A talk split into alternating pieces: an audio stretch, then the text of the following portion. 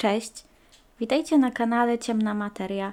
Jest to podcast kryminalny, w którym chciałabym przedstawić historie nie do końca znane, nie do końca popularne, ale równie ciekawe i równie fascynujące jak inne. Ja mam na imię Ania i zapraszam do wysłuchania pierwszego odcinka podcastu.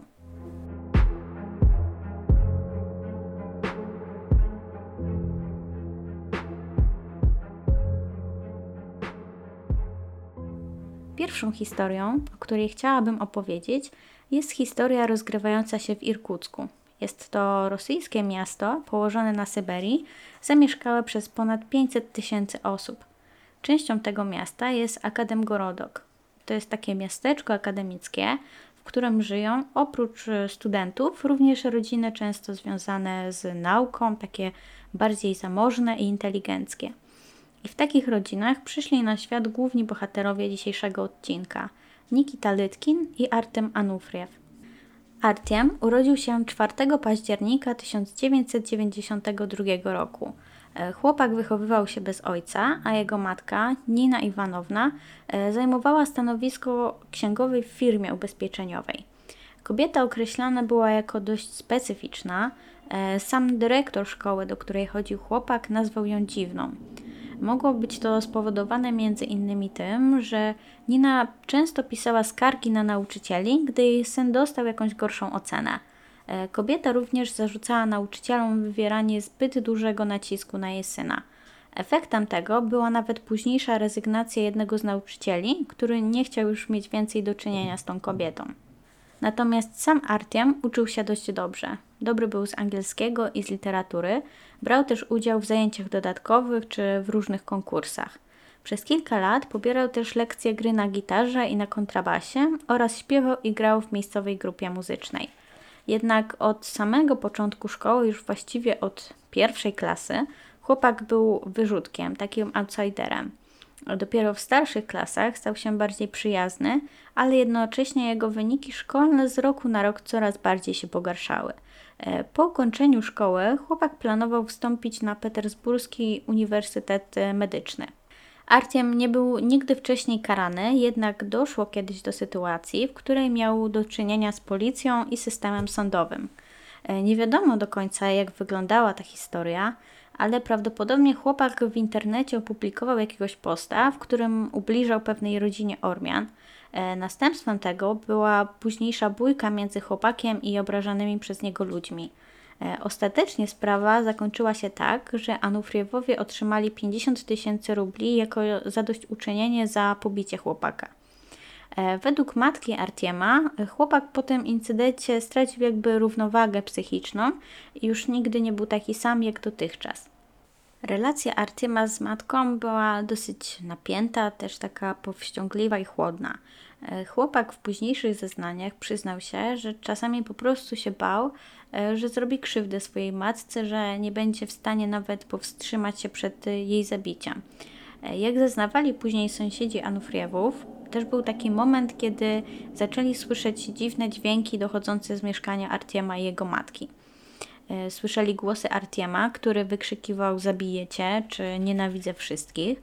Słychać też były dziwne odgłosy, jakby walił pięściami w ścianę, jakby ciało uderzało w ścianę. Przez to później powstało też przypuszczenie, że chłopak czasami bił swoją matkę, że po prostu znęcał się nad nią. A więc jak łatwo można zauważyć, Artiom miał bardzo duże trudności ze zrozumieniem się z innymi ludźmi, w tym nawet z własną matką. Mimo to chłopak miał jednego kolegę. Możliwe, że to nie był przyjaciel, ale jednak był dość blisko z pewnym chłopakiem, który nazywał się Artur Łysenko. Właśnie dzięki znajomości z Arturem Artiom poznał na urodzinach tego kolegi Nikita Lytkina. Nikita był rok młodszy od Artioma. Urodził się 24 marca 1993 roku. Jego matka, Marina Lytkina, była pracownicą sklepu obuwniczego, natomiast ojciec, Osejtyczyk z narodowości, opuścił rodzinę we wczesnym dzieciństwie chłopaka. Mężczyzna później związał się z inną kobietą, z którą również miał syna. Po pewnym czasie, już po śmierci drugiej żony i samobójstwie drugiego syna, ojciec Nikity wrócił do swojej pierwszej żony, jednak potem znów ją opuścił. Wracał tak wielokrotnie, jednak za każdym razem po pewnym czasie urywał ten kontakt. Ostatni raz widział się z Nikitą, kiedy chłopak miał 16 lat, ale nie mogli oni już znaleźć wspólnego języka, nie potrafili się w ogóle ze sobą dogadać. Chłopak wtedy już był całkowicie zamknięty na rozmowę z ojcem, który nie ponawiał później już tego kontaktu. Nikita był opisywany jako bardzo zamknięty w sobie, aspołeczny. Też gdy na przykład goście przychodzili do jego rodziny, chłopak nie wychodził ze swojego pokoju, nawet nie chciał się przywitać. Lytkin miał w sumie tylko jednego przyjaciela, którym również był Artur Łysenko. On pomagał dostosowywać się Nikicie do rówieśników, jednak z marnym skutkiem. Nikita był też dość dobrym uczniem, do około 5 klasy. Zachowywał się też wzorowo i często brał udział w konkursach twórczych, otrzymywał też liczne pochwały. Bardzo lubił też gry wideo. Jak już wspominałam wcześniej, Nikita miał problemy społeczne, nie potrafił nawiązywać przyjaźni, nie potrafił dogadywać się z ludźmi, nie mógł też utrzymać na dłużej różnych relacji z innymi oraz według matki chłopaka, po zapoznaniu z Artiemem problemy te zaczęły się pogłębiać. Chłopak też zaczął tracić inne znajomości, zaczął tracić poprzednich przyjaciół, jednak on sam nigdy się za bardzo tym nie przejmował, ponieważ uważał te ukrócone znajomości za takie, jak on to nazwał, fałszywe przyjaźnie dziecka. Dotarłam też do informacji, że koledzy z klasy go zastraszali. Być może było to spowodowane między innymi jego zachowaniem, w którym ukazywał swoją zazdrość i nienawiść. Też był zazdrosny właśnie o lepszą sytuację finansową kolegów i o to, że pochodzili oni z pełnych rodzin. Po tym, gdy Artiem i Nikita się poznali, założyli grupę muzyczną. Był to zespół punk rockowy, który nazwali Złe Gnomy. Później oni stworzyli kolejną grupę, a teksty obu tych zespołów skupiały się na przemocy i na wulgarnym języku. Niewielu znajomych Nikity wiedziało o tym, jaką muzykę chłopak tworzy, ponieważ nie wykazywał on żadnych najmniejszych oznak agresji, nawet takim zainteresowaniem ciężką muzyką. Też oprócz zainteresowania muzyką, Nikita zajmował się też malarstwem i kickboxingiem. Jednak później porzucił to wszystko i poświęcał praktycznie cały swój wolny czas na regularne odwiedzanie portali społecznościowych. Nikita też od dzieciństwa miał problemy natury psychicznej. Psychologowie doradzali jego matce, aby dawała mu więcej swobody, też nie ograniczała jego przestrzeni osobistej. Mimo to z wiekiem stan psychiczny Nikity zaczął się pogarszać. Chłopak też zaczął bardzo wstydzić się swojej matki i starał się jej unikać za wszelką cenę. Już będąc starszy, Nikita prawie przestał komunikować się z własną rodziną, a jego depresja nasiliła się, też zaczął cierpieć na bezsenność. Po tym, jak chłopcy się poznali, zaczęli być właściwie nierozłączni i też zaczęli być swoimi najlepszymi przyjaciółmi. Artiem również był przez pewien czas członkiem grupy skinheadów o nazwie White Power. Nosił on taki przydomek jak faszik nazik, jednak też nie brał nigdy udziału w przemówieniach i był niezbyt aktywny. Nikita też chciał dołączyć do tej grupy, jednak nie został przyjęty, nie został przez nich zaakceptowany. Prawdopodobnie dlatego, że miał osetyjskie to nazwisko patronimiczne, czyli to nazwisko utworzone od imienia ojca. W późniejszych zeznaniach Artiem uważał, że to, co się wydarzyło, to, co zrobili chłopcy, mogło być właśnie spowodowane tym kontaktem ze skinheadami, jednak cała grupa uważała, że to nie jest prawda, ponieważ Artiem nie uczestniczył nigdy w ich społeczeństwie aktywnie i to od bardzo dawna, ale też podobno uważał ich ideologię za zbyt łagodną i taką zbyt miękką. Obaj chłopcy też bardzo chcieli być sławni, też chcieli zwrócić na siebie uwagę. Interesowali się seryjnymi mordercami.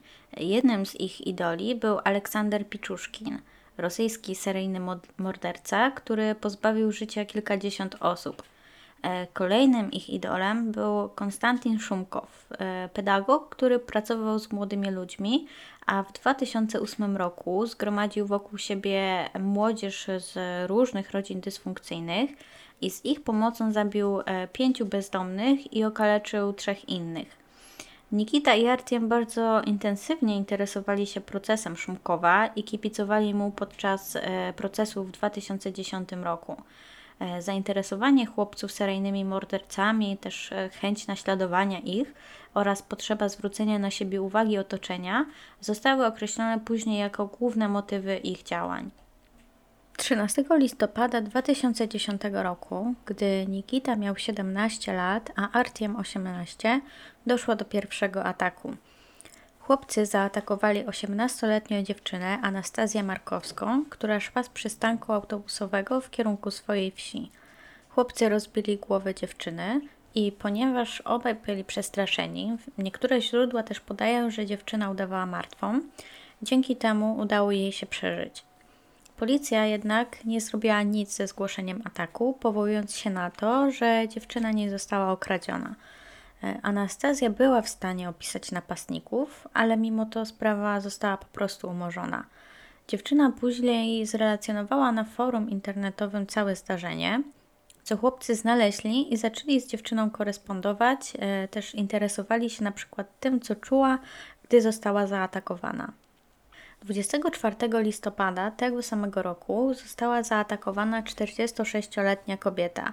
Ukradziono jej torbę, przy czym tym razem wszczęto dochodzenie, ale jedynie o rabunek i sprawców nie udało się odnaleźć. 1 grudnia 2010 roku Anufriew i Lytkin zaatakowali inną kobietę, jednak przestraszyli się świadków i uciekli, zabierając jej torbę, w której było około 500 rubli. Za te pieniądze kupili młotki. Po pewnym czasie tego samego dnia zobaczyli 12-letniego Daniila Siemionowa, który uczył się w tej samej szkole co oni. Chłopiec jechał na skuterze śnieżnym po wzgórzu. Nikita, zauważając chłopca, zaproponował Artiomowi, żeby go zaatakować, na co ten się zgodził. Według Anufriewa Lytkin porównał chłopca do takiej słabej ofiary, niezdolnej do zapewnienia silnego oporu. Po złapaniu dziecka Nikita Lytkin ogłuszył go od tyłu uderzeniem młotka w głowę. Chłopcy bili Daniila kijem baseballowym. Na dłoni 12-latka znaleziono krwiak, prawdopodobnie dlatego, że się bronił. Ostatnią częścią morderstwa był atak scyzorykiem, który Lytkin wbił aż po rękojeść w skroń Daniila. Chwilę później matka i brat ofiary znaleźli dziecko. Chłopiec wciąż żył i zmarł w ramionach swojej matki. Rodzina czekała na karetkę przez około 40 minut, ponieważ pojazd utknął w korku. Zrozpaczenie jeszcze przed przybyciem tej karetki zatrzymali przejeżdżający samochód do środka medycyny ratunkowej i tamtejszy lekarz stwierdził zgon chłopca. W tym czasie rodzina Daniila nie sądziła, że chłopiec mógł paść ofiarą morderstwa. Podobnie policjanci i specjaliści uznali sprawę za wypadek, uważając, że chłopiec rzekomo uderzył w przocę z bardzo dużą prędkością jadąc na skuterze, jednak samo nachylenie wzgórza, z którego zjeżdżał, wynosiło około 10 stopni, a skuter chłopca był nieuszkodzony. W śniegu też nie znaleziono nic, na czym Daniil mógłby rozbić swoją głowę. Mimo braku jednoznacznych argumentów przemawiających za wypadkiem, nie zostało wszczęte żadne dochodzenie. Dlatego śmierć Daniila Siemionowa przez pewien czas nie była w ogóle powiązana z mordercami. W późniejszym czasie chłopcy przyznali, że po prostu trenowali na Danilu. 12-latek był ich pierwszą śmiertelną ofiarą. Jeden ze śledczych, który zajmował się sprawą Lytkina i Anufriewa, doszedł do wniosku, że gdyby zabójstwo Daniila zostało właściwie potraktowane, można byłoby zapobiec dalszym zbrodniom. 16 grudnia 2010 roku, około 20 metrów od miejsca, w którym zginął Siemionow, znalezione zostało ciało 69-letniej Olgi Pirog. Była ona jedną z czołowych badaczek z Instytutu Fizyki Słońca i Ziemi. Kobieta została pozbawiona życia w taki sam sposób jak Siemionow, jednak zostało to zrobione z większą wprawą i też o wiele szybciej. Na ciele kobiety policzono 30 ran od noża. Jej pieniądze i biżuterię zostały nietknięte. Przez pewien czas policja uważała, że to właśnie Pirog była pierwszą ofiarą młotków, jak zostali później nazwani przez prasę Lytkin i Anufriew. Zostali tak właśnie nazwani, ponieważ używali młotków do atakowania ofiar. Przestępcy podczas zbrodni na Olce zarejestrowali też nagranie dźwiękowe, na którym najpierw omówili sposób zabicia kobiety, a później nagrali proces jej morderstwa. 29 grudnia 2010 roku młotki początkowo zaatakowały Inessę Walentinownę Swietłową, której cudem udało się uciec. Zabrali jej tylko torbę, którą później wyrzucili. Potem o 7 rano tego samego dnia, godzinę po ataku na Swietłową, została zaatakowana trenerka miejscowej szkoły, 25-letnia Jekaterina Makarowa, będąca w ciąży. Kobieta wracała razem ze swoją 6-letnią siostrzenicą Olwią do domu. Po drodze właśnie spotkały Anufriewa i Lytkina. Kobieta nie zwracała na nich uwagi, ponieważ rozmawiała przez telefon. Gdy chłopcy zaatakowali kobietę, 6-latka została uderzona przez Lytkina, ale udało jej się uciec. Później u dziewczynki odkryto bardzo rozległy krwiak w okolicy wątroby. Jekaterina krzyczała, że jest w ciąży, mając nadzieję, że to przekona chłopców do darowania jej życia. Oni jednak byli nieugięci, została uderzona w głowę, ale na szczęście uratował ją samochód wyjeżdżający z najbliższego roku, który wystraszył zabójców, co właściwie uratowało życie kobiecie i jej nienarodzonej córce. Na izbie przyjęć, do którego została zabrana, Jekaterina spotkała właśnie Swietłową, czyli tę kobietę, którą tego samego dnia, godzinę wcześniej zaatakowali chłopcy. Do kolejnego ataku doszło 1 stycznia 2011 roku. Około 5 rano Anufriew i Lytkin zaatakowali bezdomnego mężczyznę. Chłopcy zadali mu około 40 ciosów nożem i zmiażdżyli mu głowę młotkami. Mężczyzna później zmarł w szpitalu, a władze do tej pory nie mogą ustalić jego tożsamości. 30 stycznia 2011 roku młotki zaatakowali ucznia Olega Siemionowa, ale chłopcu na szczęście udało się uciec. Lekarze zdiagnozowali u niego liczne stłuczenia głowy, też wstrząs mózgu i urazowe obrażenia mózgu. Do kolejnego ataku doszło 3 lutego tego samego roku. Nikita i Artiom zaatakowali starszą kobietę, została ona później przewieziona do szpitala z otwartym urazem głowy, ale udało jej się przeżyć. W nocy z 8 na 9 lutego młotki zaatakowali jeszcze inną kobietę, której również udało się przeżyć, ponieważ zabójców wystraszył przejeżdżający samochód. 21 lutego 2011 roku Aleksander Pietrowicz Maksimow pijany wracał do domu z odwiedzin u swojej siostry. Został zabity przez chłopców. Mężczyzna miał całkowicie złamaną szczękę i wiele obrażeń głowy. Nikita też strzelił do niego z pistoletu, a później próbował usunąć mu gałki oczne. 27 lutego Lytkin w pojedynkę zaatakował siedzącą na ławce Ninę Kuzminę. Uderzył ją dwukrotnie w głowę, ale kobieta narobiła bardzo dużego zamieszania, dlatego jeden z mieszkańców pobliskiej kamienicy wyjrzał przez okno. Lytkin zauważył to i przestraszony uciekł, zabierając ze sobą telefon komórkowy kobiety. W nocy z 10 na 11 marca 2011 roku na chodniku w pobliżu przystanku autobusowego, niedaleko domu Anufriewa, przestępcy zaatakowali bezdomnego Romana Fajzulina. Anufriew dwukrotnie strzelił mężczyźnie w twarz, po czym razem z Lytkinem zaciągnęli ciało w krzaki i zaczęli dźgać mężczyznę nożami w głowę, pachwiny oraz klatkę piersiową. Lytkin próbował odciąć ofierze rękę, ale ze względu na to, że nóż był bardzo mały, udało mu się odciąć tylko mały palec. Później Artiom fotografował zwłoki z okna swojego pokoju, ustawiając się tak, by zdjęcie wyszło jak najbardziej korzystnie. Policja wówczas wiedziała już, że szuka 2 morderców w wieku około 16-18 lat, jednak Lytkin i Anufriew nigdy nie byli podejrzani. Policja uważała wówczas, że sprawcy są spoza ich rejonu. Zostały również stworzone specjalne oddziały, które miały pilnować porządku w okolicy. Często odbywały się też patrole złożone z ochotników. Wskaźnik przestępczości znacznie spadł wówczas, jednak same patrole nie doprowadziły do schwytania zabójców. W międzyczasie w całej okolicy panowała bardzo duża panika. Ludzie bali się po prostu wychodzić z domów.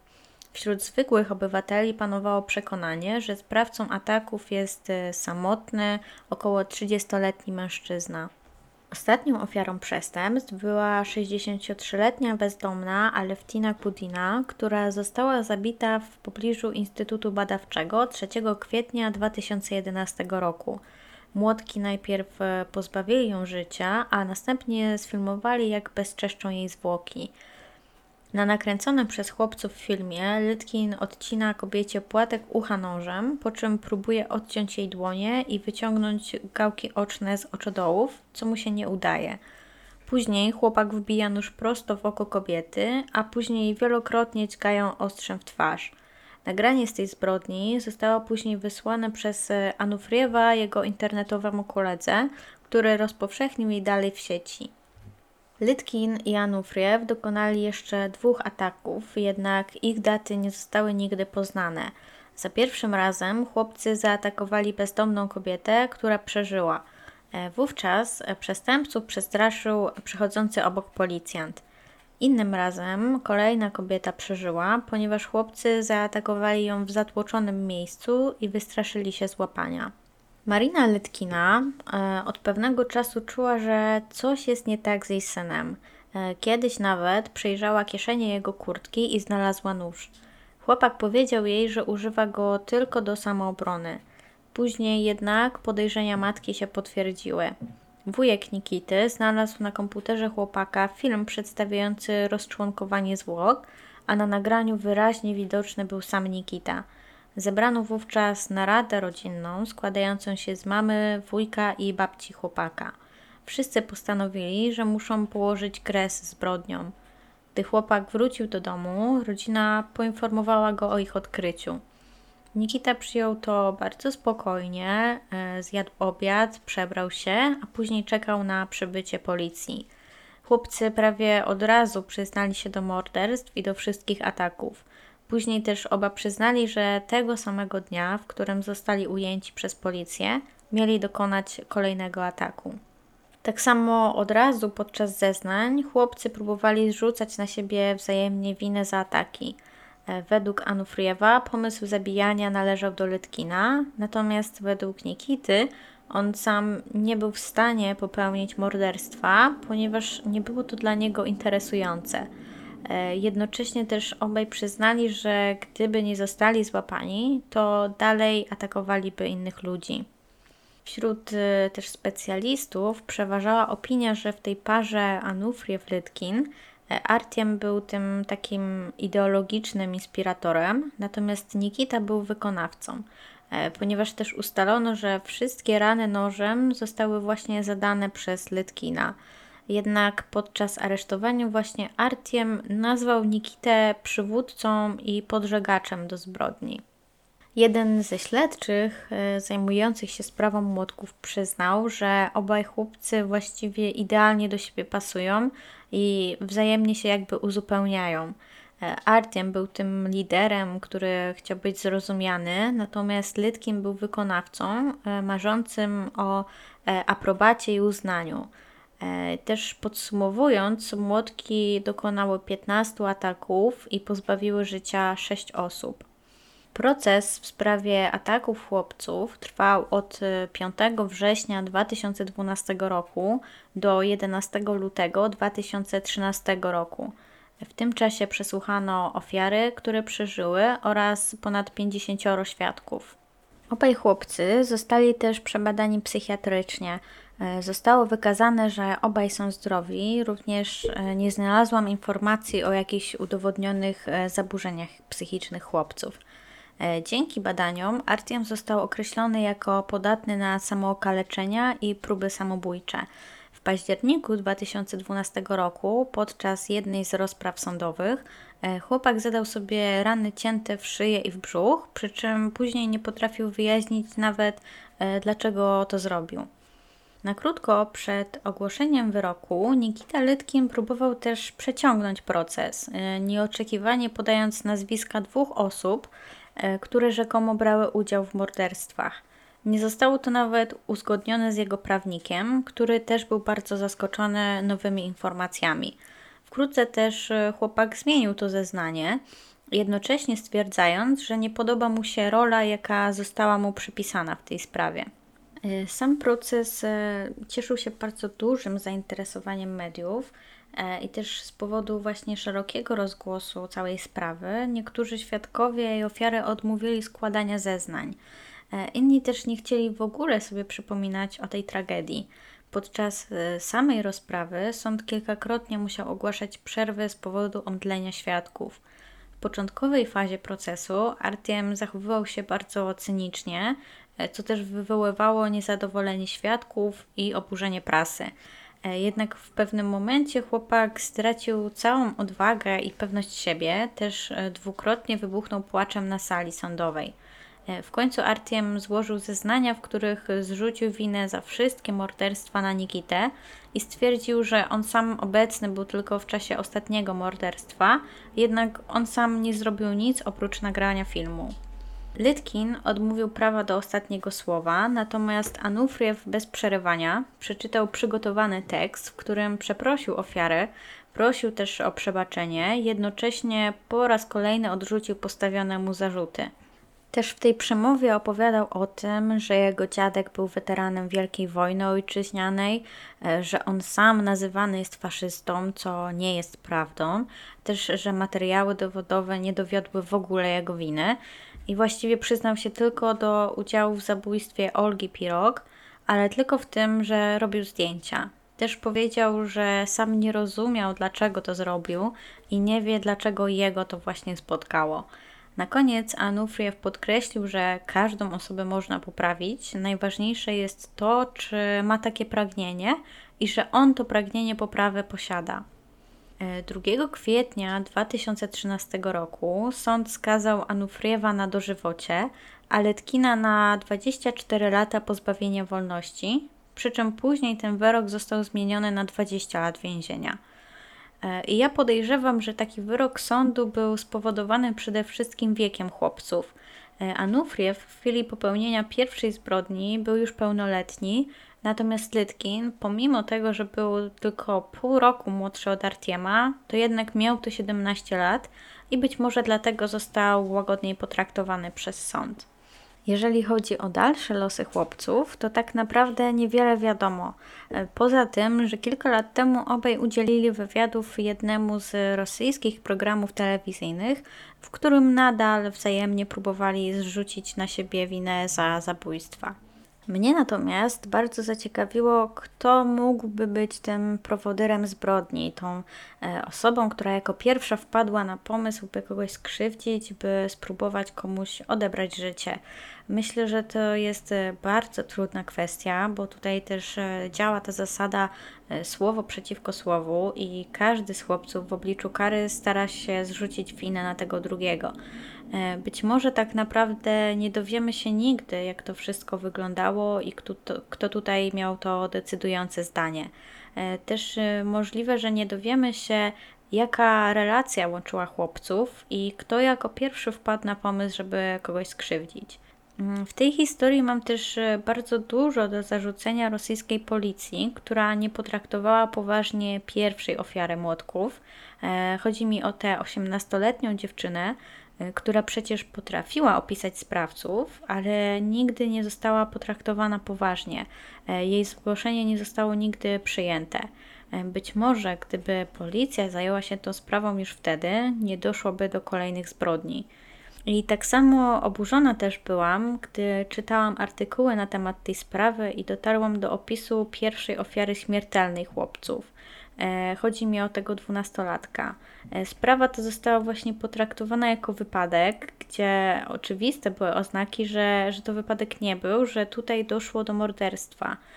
Policja się tą sprawą nie zajęła i dopiero wtedy, gdy chłopcy przyznali się do tego, że popełnili te zbrodnie, to została ona włączona do sprawy, a nigdy wcześniej nie była łączona z późniejszymi ofiarami. I to już koniec pierwszego odcinka podcastu. Dziękuję Wam, że wytrwaliście razem ze mną do końca. Dajcie znać, co myślicie o tej historii. No i do zobaczenia w kolejnym odcinku. Na razie.